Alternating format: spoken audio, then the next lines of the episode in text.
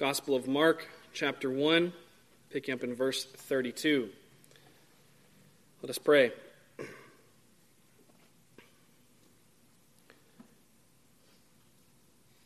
Lord God, our triune God, we approach Thee now.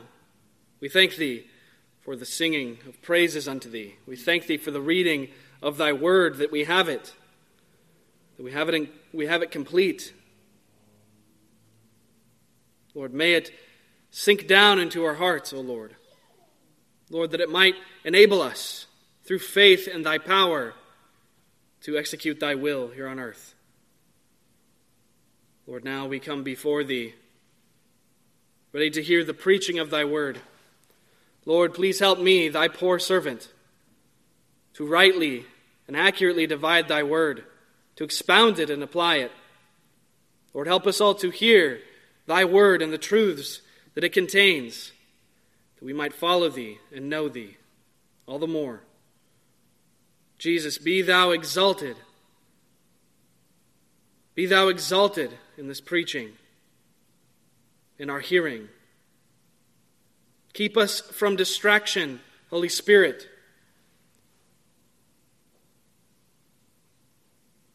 Help us to resist Satan that he might not take the seed from us as it falls.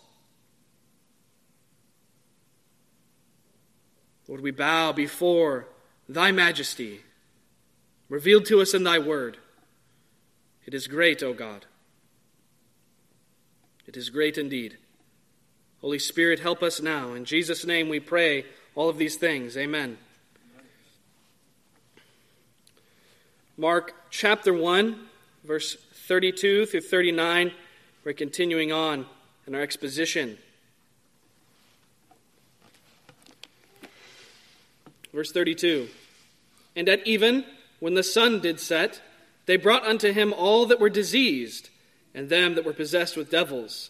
And all the city was gathered together at the door, and he healed many that were sick of divers diseases, and cast out many devils, and suffered not the devils to speak, because they knew him. And in the morning, rising up a great while before day, he went out and departed into a solitary place, and there prayed. And Simon and they that were with him followed after him. And when they had found him, they said unto him, All men seek for thee. And he said unto them, Let us go into the next towns, that I might preach there also. For therefore came I forth. And he preached in their synagogues throughout all Galilee, and cast out devils.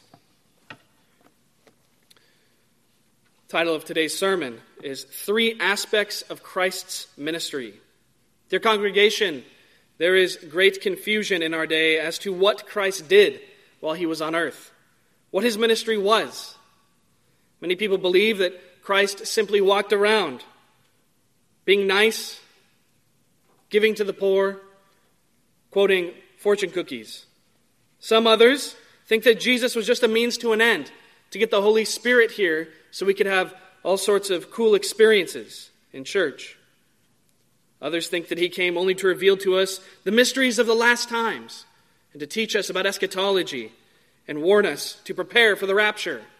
And that's the extent of it. Still, many other evangelicals in our day think that Christ came into the world to be people's homeboy or their boyfriend. They have cavalier, confused, and convoluted views of Christ's earthly ministry. So, what did Jesus do in his earthly ministry? What were some of his emphases? We will look at three from our text this afternoon.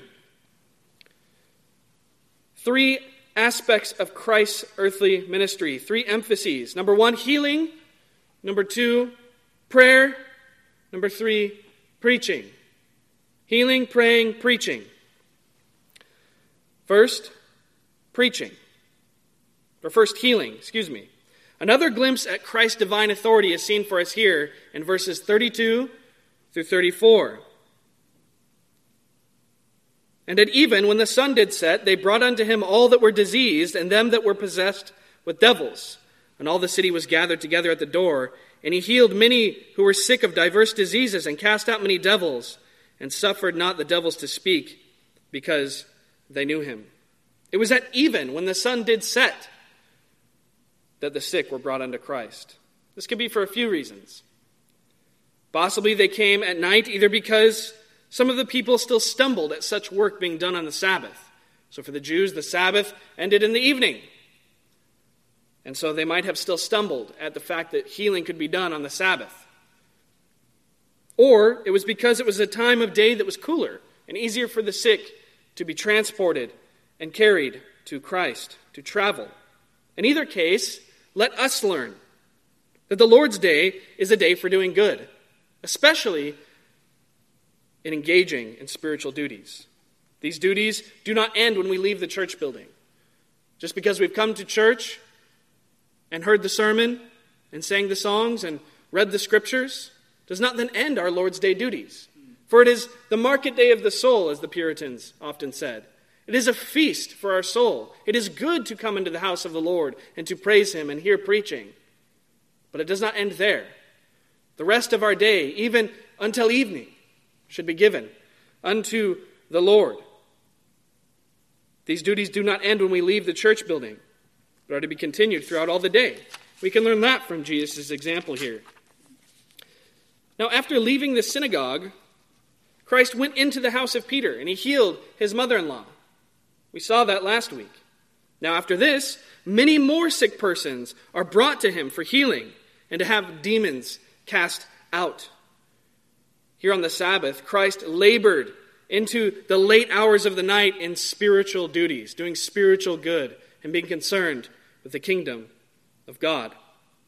Notice also in our text that the whole city, verse 33, having heard of the fame, remember we saw the fame that went out because of Christ's work in the synagogue, his fame having gone out and what he had done in the synagogue, the whole city then brought unto them all who were among them, who had, quote, disease, who were diseased, and them that were possessed with devils. That's verse 32. So they'd heard the fame of what Christ had just done in the synagogue, how he'd taught with power and authority and then healed. And now they brought unto him all among them who were sick and maimed and possessed. These people had heard a strange and powerful thing. There was a teacher in Israel who taught not as their scribes, but with authority and with demonstration of power. He could apply the medicine of the scriptures to the heart as well as expel the diseases and devils from their body. This was quite a thing. So, hearing this news, they must have been overcome with excitement, with hope, as well as with a sense of their great need. Therefore, they gathered all who were infirmed among them and brought them to this great and powerful teacher. They had diseases that needed healing, they had demons and were tormented with them that needed to be cast out. They had a sense of their need. And now, seeing a cure for their need, they went out in faith. So, too, it is good for us also, who are so diseased with sin in the flesh, who still have the flesh battling against us, who still fall into so many errors and sins and transgressions, who are so diseased with sin and so tormented by the enemy of our soul. It is good for us also to then apply ourselves to this great God and Savior that we have, Christ. The time and the time of healing, the time of expelling of the enemy has not ended in our day at all. It has not ceased. Indeed, it is still among us. For we too are laid low with the burdens of sin still, with the disease of sin, with the oppression of the evil one. So therefore, we must continue to come unto Christ. We must continue to come unto Christ. Simply because Christ is not physically here healing physical bodies of physical diseases does not in any way negate the need that we have, the disease of our soul, sin, to be cleansed by Him, and for us to come unto Him for protection from the enemy and cleansing of our soul from sin. As He healed the bodies of these people and cast out the demons from them, so too our great high priest will still heal our souls of sin's sickness and cause the great accuser of our souls to flee from us. Dear Christian, our greatest need, our greatest need is not the healing of this body that we have. this temporary tent that we dwell in, but the healing of our souls. And Christ is fit for both, as we see in the scriptures. Next, we see that Jesus healed many that were sick of diverse diseases and cast out many devils. By many here is meant all. Is meant all that were brought to him for this purpose. Because the parallel passage in Matthew 8 6 says that he healed all that were sick. So all that were brought to him were healed.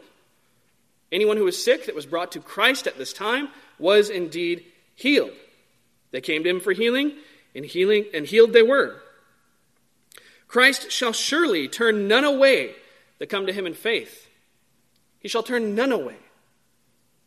Christ makes this promise to the world in John 6 37. He says, All that the Father giveth me shall come unto me, and him that cometh to me I will in no wise cast out. How many multitudes, even in our day, would come to Christ to be made whole in their bodies? If all the churches opened up and power from on high was given them to heal anyone who came through their doors, who was sick of any ailment, great multitudes would come flocking to every church, would they not? To have their bodies made whole. But few there be in our day which will come to Christ to be made whole in their souls, to be cleansed of sin, to be healed from their depravity. It is better to enter into heaven maimed, as Christ says, than to go to hell whole. Yet churches often sit vacant and empty in our day because no one cares for that. But if the body be healed, if their wallet could be whole, they would come.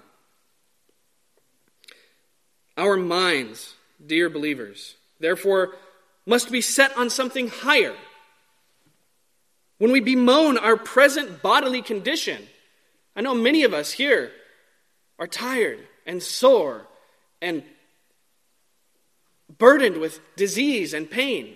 I myself am in pain most often in my body. And when we bemoan this present condition that we are in, our present sufferings, then we lose sight of what is truly important. When we focus our eyes on our bodies, on our circumstances, on our sufferings, we lose sight of what is truly valuable, namely eternal life with Christ, now and hereafter. Eternal life with Christ now and hereafter. We fellowship, we commune with Christ now. We have Him through the healing of our souls, sickness of sin, now and hereafter. Let us not focus on simply the body, as we heard in our scripture reading from the New Testament earlier, Colossians 3 1, and, 1 through 3. Seek those things which are above, where Christ sitteth on the right hand of God. Set your affection on things above, not on things on earth. For ye are dead, and your life is hid with Christ in God. As we know throughout many of Paul's epistles, our life is not our own, our life is Christ. And here he reminds us that our life is hid in Christ. Thus, if we focus on the physical life, the temporal life, whether it's greatness or it's sufferings, we miss the point of true life, eternal life. Christ, our Lord and our Savior. Notice Christ healed diverse diseases, any and every disease that he was met with. There is no disease, there is no case that he was met with that he could not heal. Any case, any disease that was brought to this great physician, he could cure. Jesus is sovereign Lord over all creation, including all infirmities, all viruses, all illnesses, all cancer. Nothing comes to pass without his decree. All things which we have are given to us from his hand. Recall, dear believer, that when the man who was born blind in John chapter 9 was brought to Christ, his disciples then asked him, Master, who did sin, this man or his parents, that he was born blind? What caused him to be, to be born blind? Was it his sins Was it, or was it his parents? Now, what was Christ's response? Did he respond that it was due to chance, to fate, to evolutionary naturalism that he was born blind? No. Did he say that it was due to the grievous sins of his parents and that he was born blind to chastise and punish them? No. Did he say that it was due to the man having sinned in a past life and now in his new reincarnation he has to pay for the sins that he had previously done in the last life? And that's why he was born blind? Still no.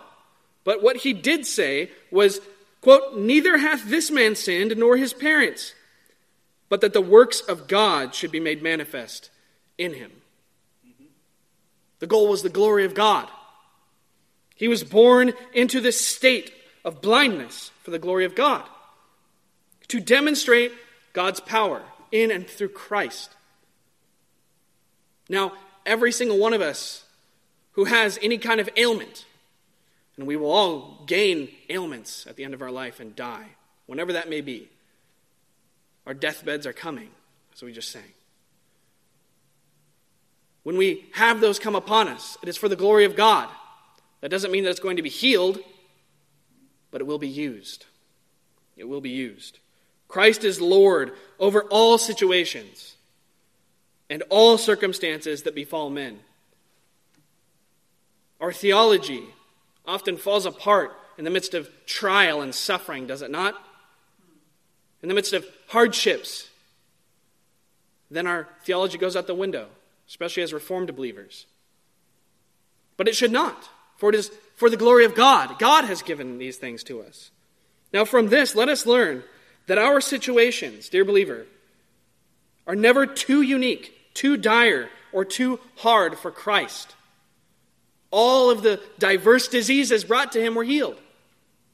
So our situations are never too unique, never too dire, never too hopeless, never too hard for Christ. He is Lord over them, and he will do with them as he pleases in accordance to his own law of love toward us, to work them for our good.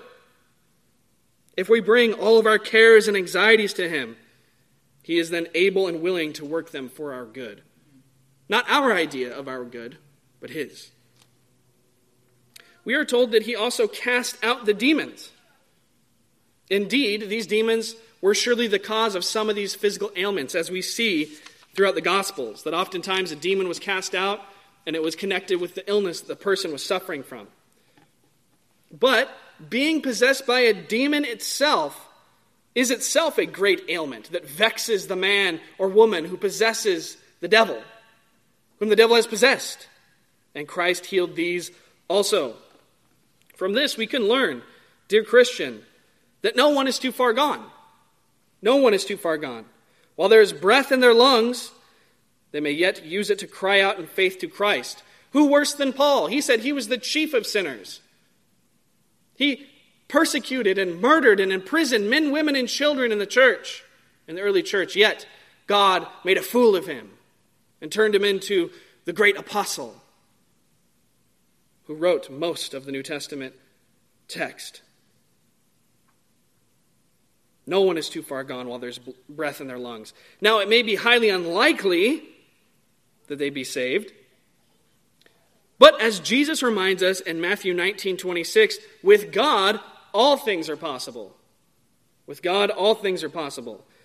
As we see here, even when a person has completely given themselves over to the devil, into their own into the devil's possession, yet Christ may grant them, quote, repentance to the acknowledging of the truth, that they may recover themselves out of the snare of the devil, who are taken captive by him at his will. That's what Paul tells Timothy to pray in 2 Timothy 2:26. However, with these demons, Jesus our text says, suffered not the devils to speak because they knew him, or you could render it that they knew him. Verse 34. There's a few possibilities as to why Jesus did not suffer or allow the devils to speak. First, maybe he did not allow the demons to speak because he did not need their testimony. He didn't need their testimony. They were not called to preach the gospel. They were not called to proclaim the wonderful works of God. Therefore, they are silenced. Even the demon's testimony of Christ's glorious person and works is but cursings to him. The particular privilege, and hear me now, the particular privilege of being proclaimers of Christ's glorious person and works on earth is reserved for his disciples, his children, us. It is our privilege to preach his gospel, to proclaim his glories.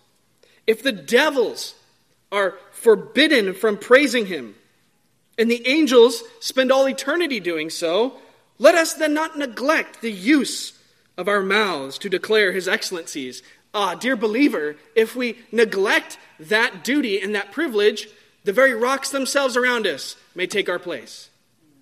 As Jesus says in Luke 19 40.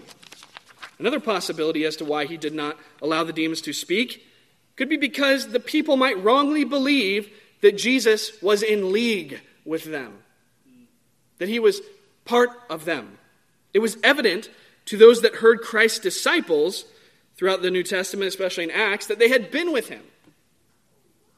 It was evident to those who heard the apostles and the disciples that they had been with Christ.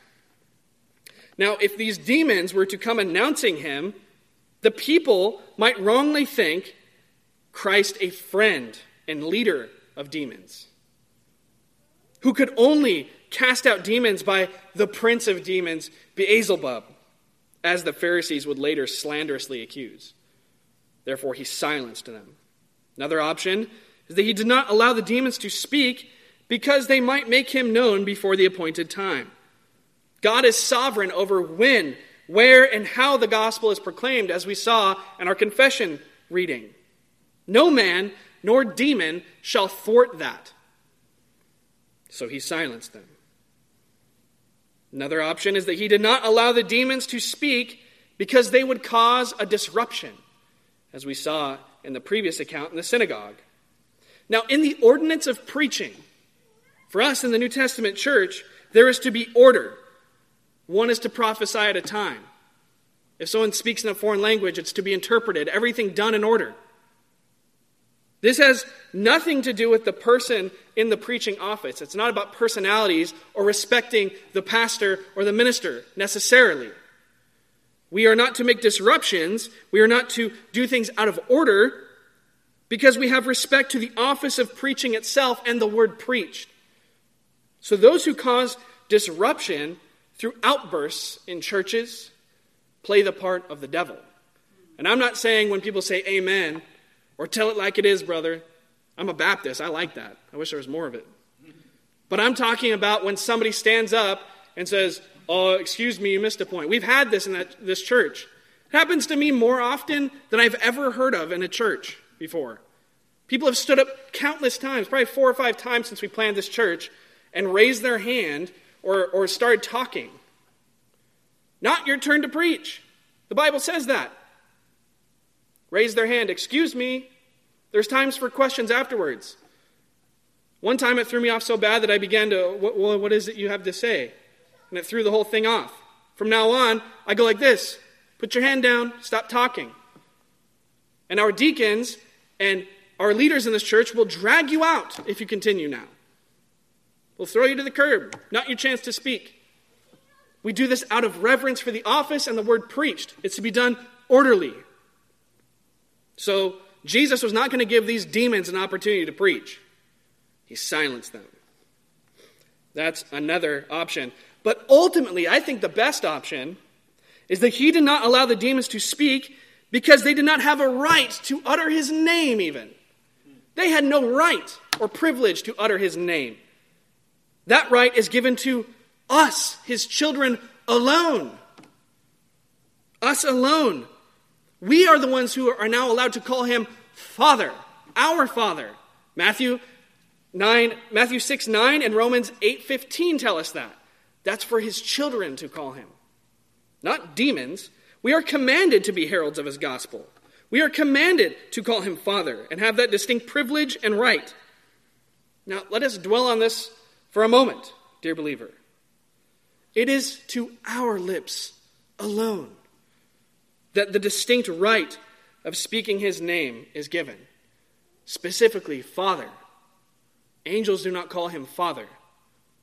We alone are given that right and that privilege and that duty to call him Father. It is our duty. We are to praise his name, pray in his name, and proclaim his name. This is our duty as believers. And not only our duty, but our very birthright to shout, Jehovah, Jehovah, our covenant God. Not whatever name some of these modern neologians give to God, but his true name, Jehovah. Not something borrowed from the Baal worshippers, but the true name of God, Jehovah Tzidkenu, the Lord our righteousness. That is his name. Regardless, the right is ours, dear believer, not the wicked and not the demons. So let us use it. Second point this afternoon. Second emphasis of Christ's preaching. First was healing. Now we see praying. Verses 35 through 37. And in the morning, rising up a great while before day, he went out and departed into a solitary place and there prayed. And Simon and they that were with him followed after him. And when they had found him, they said unto him, All men seek for thee. Jesus' life was indeed a life of prayer. A life of prayer. John 17 is an entire chapter taken from the book of Christ's prayer life. Still, even now, Jesus stands on the right hand of God interceding in our behalf. Jesus is a praying mediator, a praying God. Notice a few points. After a full day of ministry, a full day of ministry, healing, preaching, casting out devils, and this likely extending late into the night, Jesus must have been physically exhausted. Any of us who've ever gone out and done any kind of ministry, maybe evangelism, maybe helping out somewhere, maybe preaching, whatever it may be, you know how exhausting it is to labor with someone in counseling and preaching and opening up the scriptures and laboring for the gospel. You know how exhausting that can truly be. And Christ must have been absolutely exhausted. The entire city was brought to him. All of the sick in that city were brought to him. And those who had brought them too. People wanted to hear what he had to say. We're not told everything that took place there, but you can imagine. What, what does he have to say? What was he saying as he cast out these demons, as he healed? What kind of ministry was he doing? A great ministry indeed, but a tiring ministry. He was exhausted physically. So nothing would have made more sense than a full night's rest, right? Yet, we read that Jesus rose up and went out and departed into a solitary place and there prayed. And this very early in the morning while it was still dark. While it was still dark, that strange time between day and night when the sun is rising, yet it is still pitch black. He went out while it was still dark, early in the morning. There are po- a few possible reasons as to why Jesus went out to pray rather than remaining in bed. First, to set an example for us. Now, as the true son of David, Jesus rose early in the morning to seek his father. David said in Psalm 63, verse 1, O God, thou art my God, early will I seek thee. It is good for us to give the first moments of our day to God. Robert Murray M'Cheyne, the great Scottish preacher of the 19th century, said that he always attempted to see no human face until he had seen God's face. That was easier to do because he was unmarried, but still, the sentiment is true and good. That we seek God first, that we come to God first. Praying men, praying people are always useful people. And praying people give the first part of their day to seeking God in prayer. Anyone I know that is a praying person, that's the first thing they do.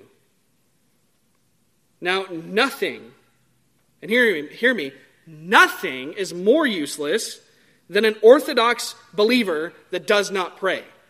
It's the most useless thing in the world. I'd rather have an atheist Orthodox believers that do not pray are absolutely nothing.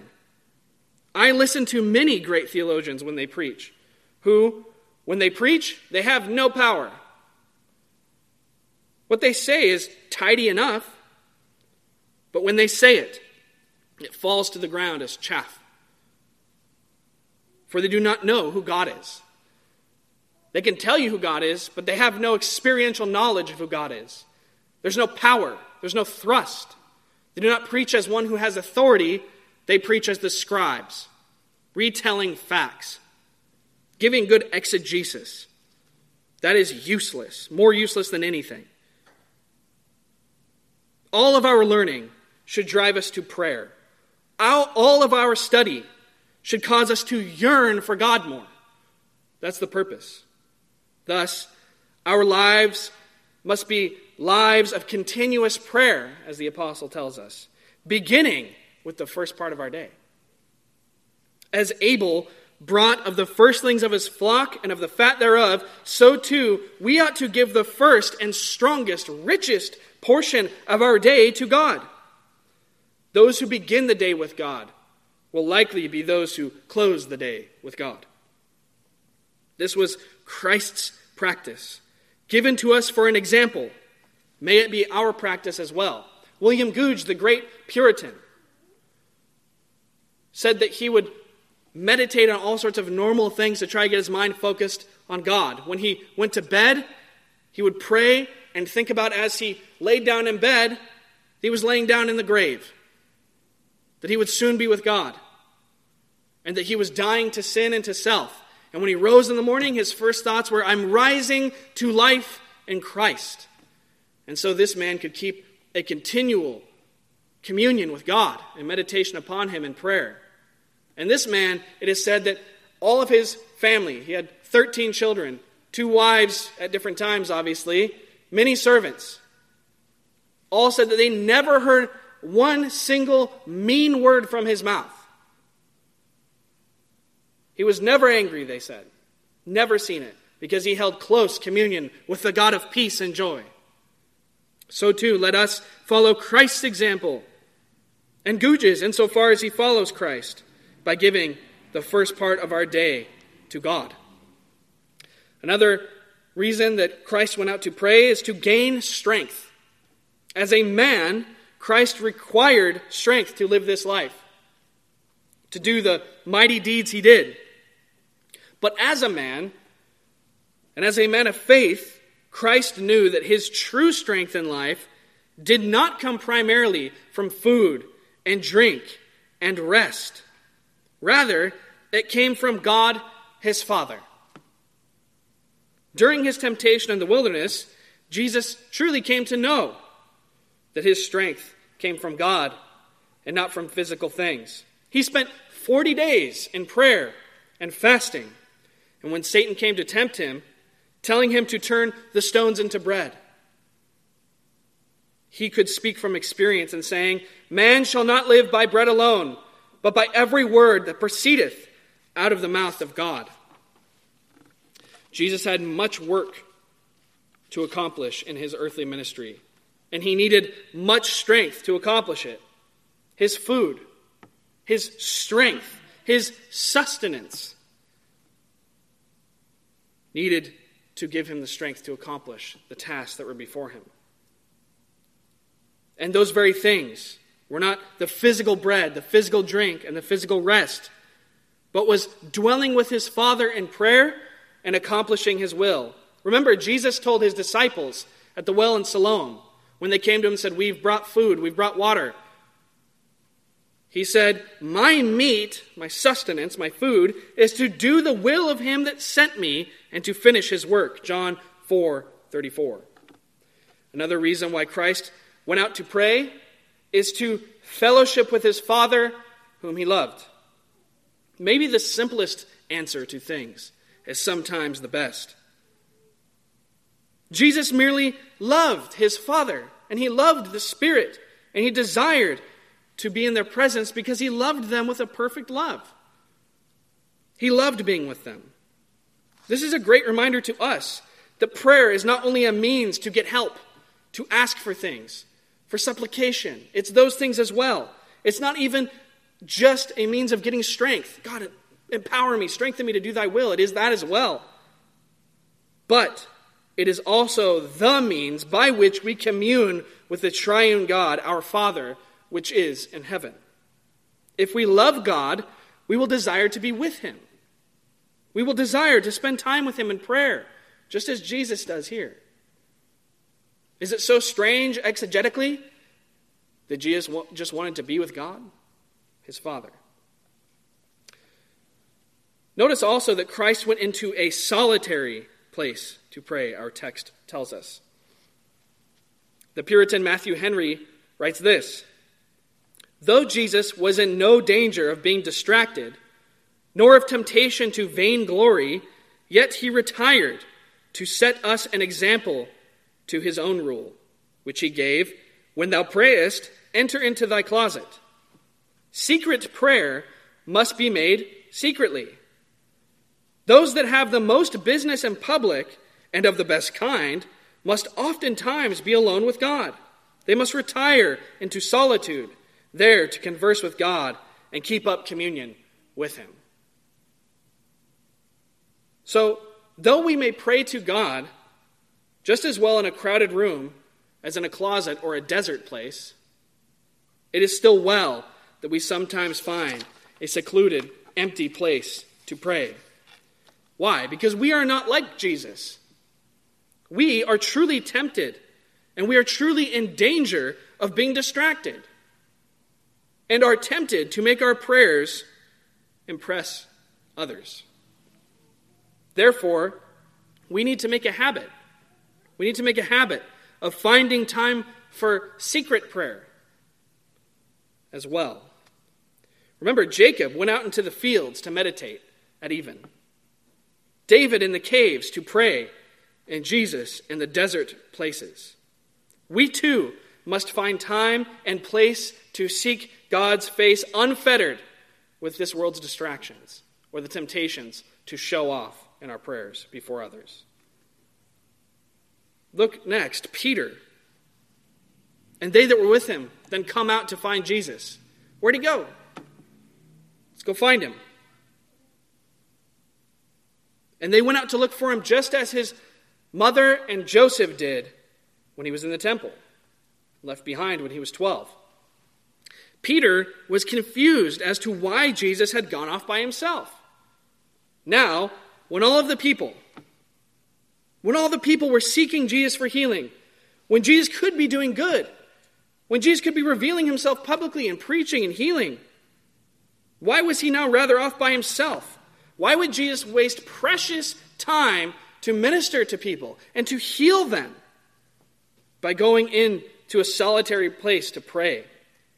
They sought him, and when they found him, Peter said, Basically, what are you doing out here praying by yourself, Jesus? All men seek for thee. They did not understand the truth, Peter and those that were with him. They did not understand the truth any better than his mother and Joseph did that Jesus needed to be about his Father's business. Luke 2 49. Now, from this, let us learn that we must bring our minds into conformity to the will of God. What do I mean by that in this context? Well, we must have the mind of Christ. We do not see things as God sees them. What man thinks is important, what man thinks is necessary, is often not what God thinks is important and necessary. Peter thought it would be better for Christ to be in amongst the people, preaching, teaching, healing, and casting out demons. But Jesus knew that it was more profitable for him to be in his Father's presence, communing with him, and preparing for the rest of his ministry. So let us, dear Christian, seek God's will in each season of life and pray, Lord, what shall I do for thee, O God? What is thy work to accomplish through me? Not what do I want to do? What do I think is the best thing to do in this situation? Our third point this afternoon is Christ's preaching. So, the last emphasis we're going to look at today. First is healing, his praying, and now his preaching, which is verses 38 and 39. Peter says, All men seek for thee. And Jesus said unto them, Let us go into the next towns, that I may preach there also. For therefore came I forth. And he preached in their synagogues throughout all Galilee and cast out devils. As we saw last Lord's Day, the primary purpose of divine miracles is for the confirmation of divine words. I'll say that again. The primary purpose of divine miracles is for the confirmation of divine words. Christ's healings demonstrated to the people that he taught as one that had authority, as we saw in verse 22. Our Lord was first and foremost a preacher. A preacher and he was the greatest of all preachers. The notion that Jesus does not care about doctrine or that Jesus does not care about the expounding of scriptures is one of the most dangerous false notions of modern evangelicalism. Jesus rather put a high premium on the Word of God, indeed, the highest of anyone. While on earth, it was his chief office in life to be a preacher. He did not spend his life, his earthly life, in the temple, instituting and keeping up ceremonies like an Aaron. Nor did he spend his life ruling and reigning as king in Jerusalem like a David. Rather, he chose an entirely different calling, the one of a prophet, to preach daily. Jesus knew what power lay in the truth proclaimed and preached. In his high priestly prayer, Christ praised the Father that his disciples and we who should believe through their message might be sanctified through God's truth, adding, Thy word is truth, John 17, 17. So we must labor, dear Christian, to be certain that what we believe about God is true about God that what we believe about God is true about God. And the only way this can be done is by understanding God's Word. And one of the means that God has given to this end is the preaching of His Word. Notice, Jesus' disciples still misunderstood the purpose of His miracles here. They still misunderstood. Peter said unto the praying Christ, All men seek for thee. It's as if he said, Jesus, you came to do miracles. Go do more. Peter was most concerned about the physical healings that still needed to be done back at his house. There was more work to be done, Jesus. More sick people have arrived. Jesus, tarry no longer in prayer. There are many works of healing yet to be done. And indeed, there were many more works for Jesus to do. But it was not the work of healing the body at that moment. But it was the work of healing the soul of the people. It was the work of healing the souls of the lost sheep of Israel through preaching. Jesus answers Peter in verse 38. He says, Let us go into the next towns that I might preach there also. For therefore came I forth. Teaching was the chief work of Christ's life. He had not come to be made king of a physical nation, nor to be Israel's on call doctor. He came forth from God to preach and teach, to proclaim unto all, the time is fulfilled, and the kingdom of God is at hand. Repent ye and believe the gospel. Mark 1:15. That's why he came. Jesus came forth from the Father to announce the coming of God's kingdom, to preach the glad tidings of the gospel. Now, in the parallel passage in Luke, the Synoptic Gospel Luke, Jesus says to them in this place, I must preach the kingdom of God to other cities also, for therefore am I sent. Luke 4 43. God's kingdom is a spiritual kingdom, not an earthly one. His kingdom shall be established through spiritual doctrine, not physical domination. True, Jesus, as we read in Acts 10:38, went about doing good and healing all that were oppressed of the devil. But all that in order that his preaching would gain a wider audience, as we saw last week. Christ always, throughout the Gospels, highlighted his preaching. His preaching. Truly, truly, I say unto you. That was his thrust. Only when pressed on the truthfulness of his doctrine did Christ ever point to his deeds.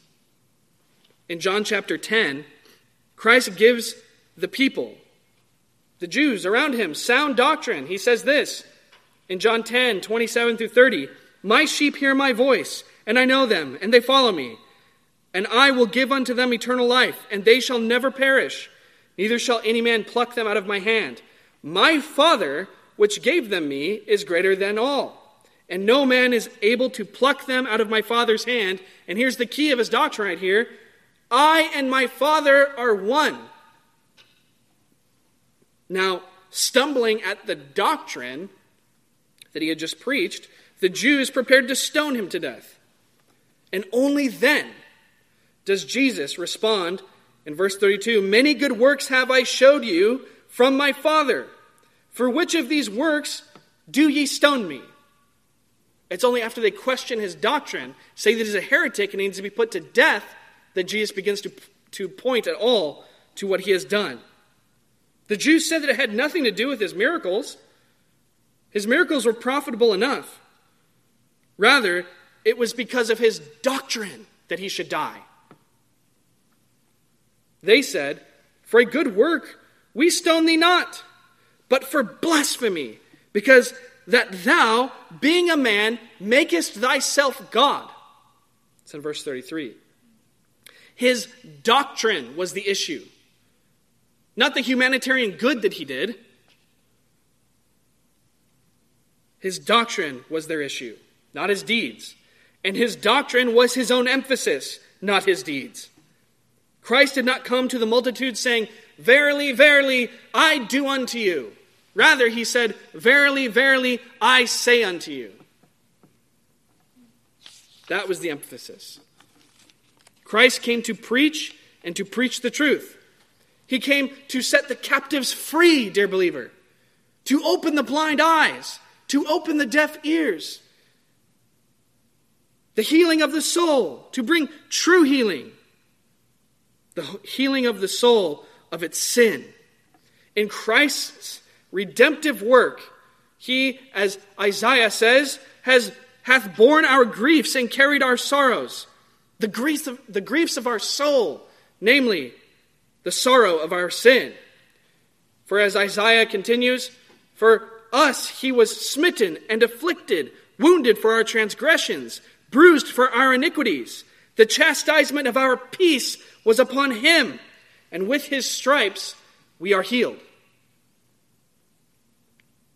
So, in this greater work of salvation, it is not simply the body, dear believer, that is being healed and restored, but something far greater. It is the chastisement which we deserve for our rebellion against God that is done away with in the death of the only begotten Son of God, Jesus Christ. That's the emphasis. Our sins are washed away. The crimson stain of our rebellion, which made us as the leper's spot, is made white as wool through his cleansing blood.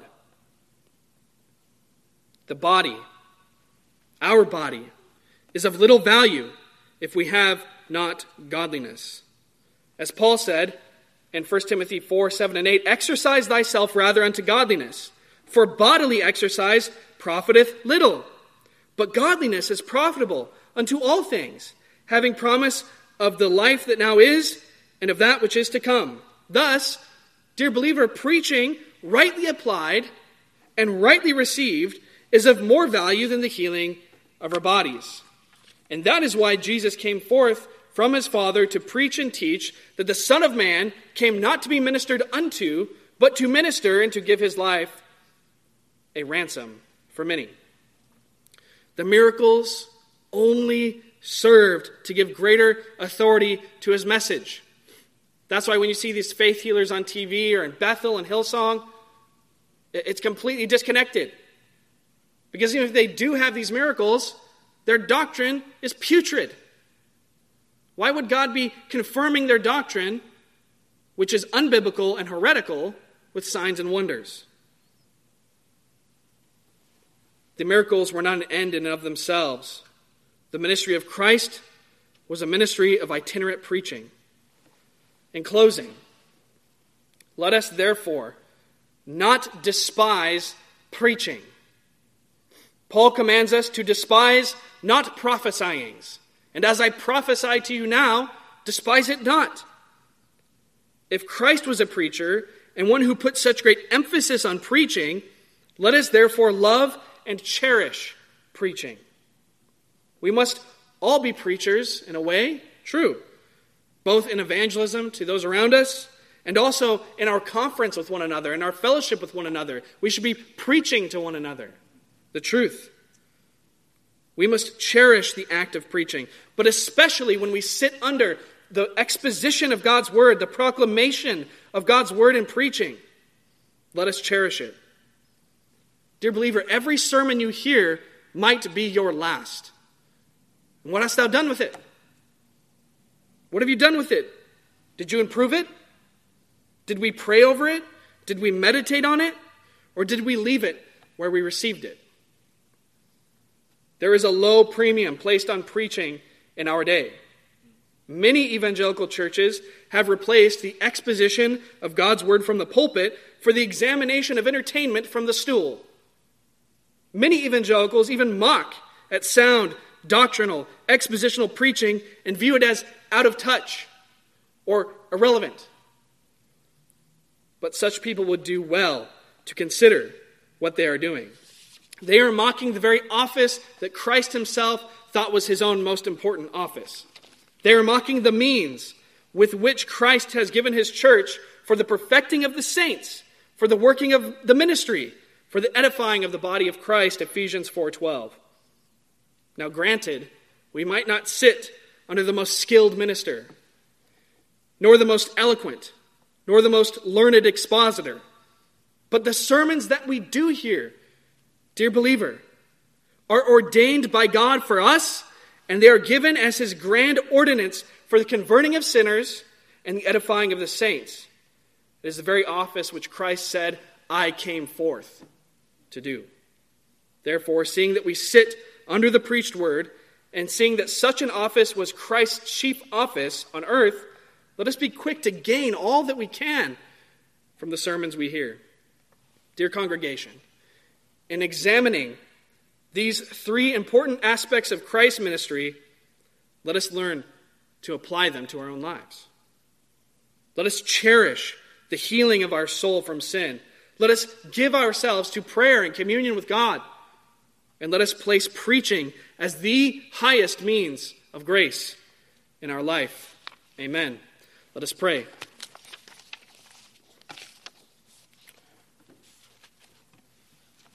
Heavenly Father, we do come before Thee once again, O God. We ask, Lord, that Thou wouldst apply Thy word to our hearts. Lord, that we would see Thee, our great healer, our great shepherd, O Jesus, our great physician to be altogether lovely, to be worthy of our praise and adoration and service. O God, burn these aspects of thy ministry on earth upon our minds, and let us follow thy example. In Jesus' name, amen.